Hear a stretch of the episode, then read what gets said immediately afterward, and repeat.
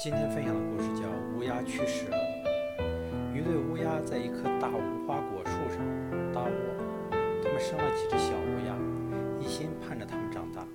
可是，小乌鸦还没能够自己活动呢，就被盘踞在洞口、树洞里的黑蛇吃掉了。那对乌鸦伤心极了。母乌鸦对公乌鸦说：“丈夫呀，我们还是找另外一棵树吧，我们的生命已经受到在这棵树上已经住了很久，我不愿意离开它。不过我总要想办法把那个恶毒的敌人杀掉才是。”母乌鸦说：“这条蛇的毒气是非常大的，你怎么能杀了它而不受伤害呢？算了吧，我们还是搬家吧。亲爱的，虽然我没有能力来伤害它，但是我有聪明的朋友，我去找他们帮我出主意。”于是他找到了他的好朋友，向他诉说了自己的不幸。他说：“伙计啊，在这样的情况下该怎么办好呢？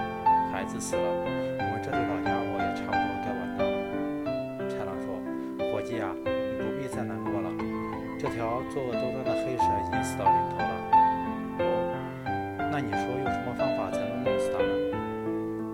你随便到哪一个阔人住的地方去。”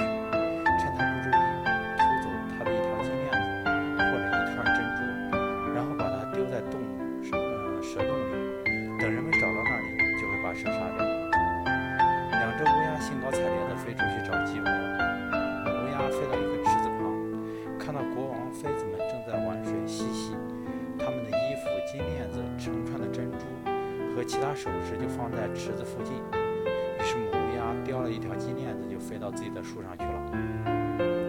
侍卫们看到金链子被叼走了，就提着棍子追上来。乌鸦赶紧把金链子丢到蛇住的那个洞里，然后坐在远处瞧着。侍卫们爬上那棵树时，那条黑蛇正伸直了身子，待在树洞里。侍卫们立刻用棍子把他打死，取走了金链子，便回去向妃子报喜了。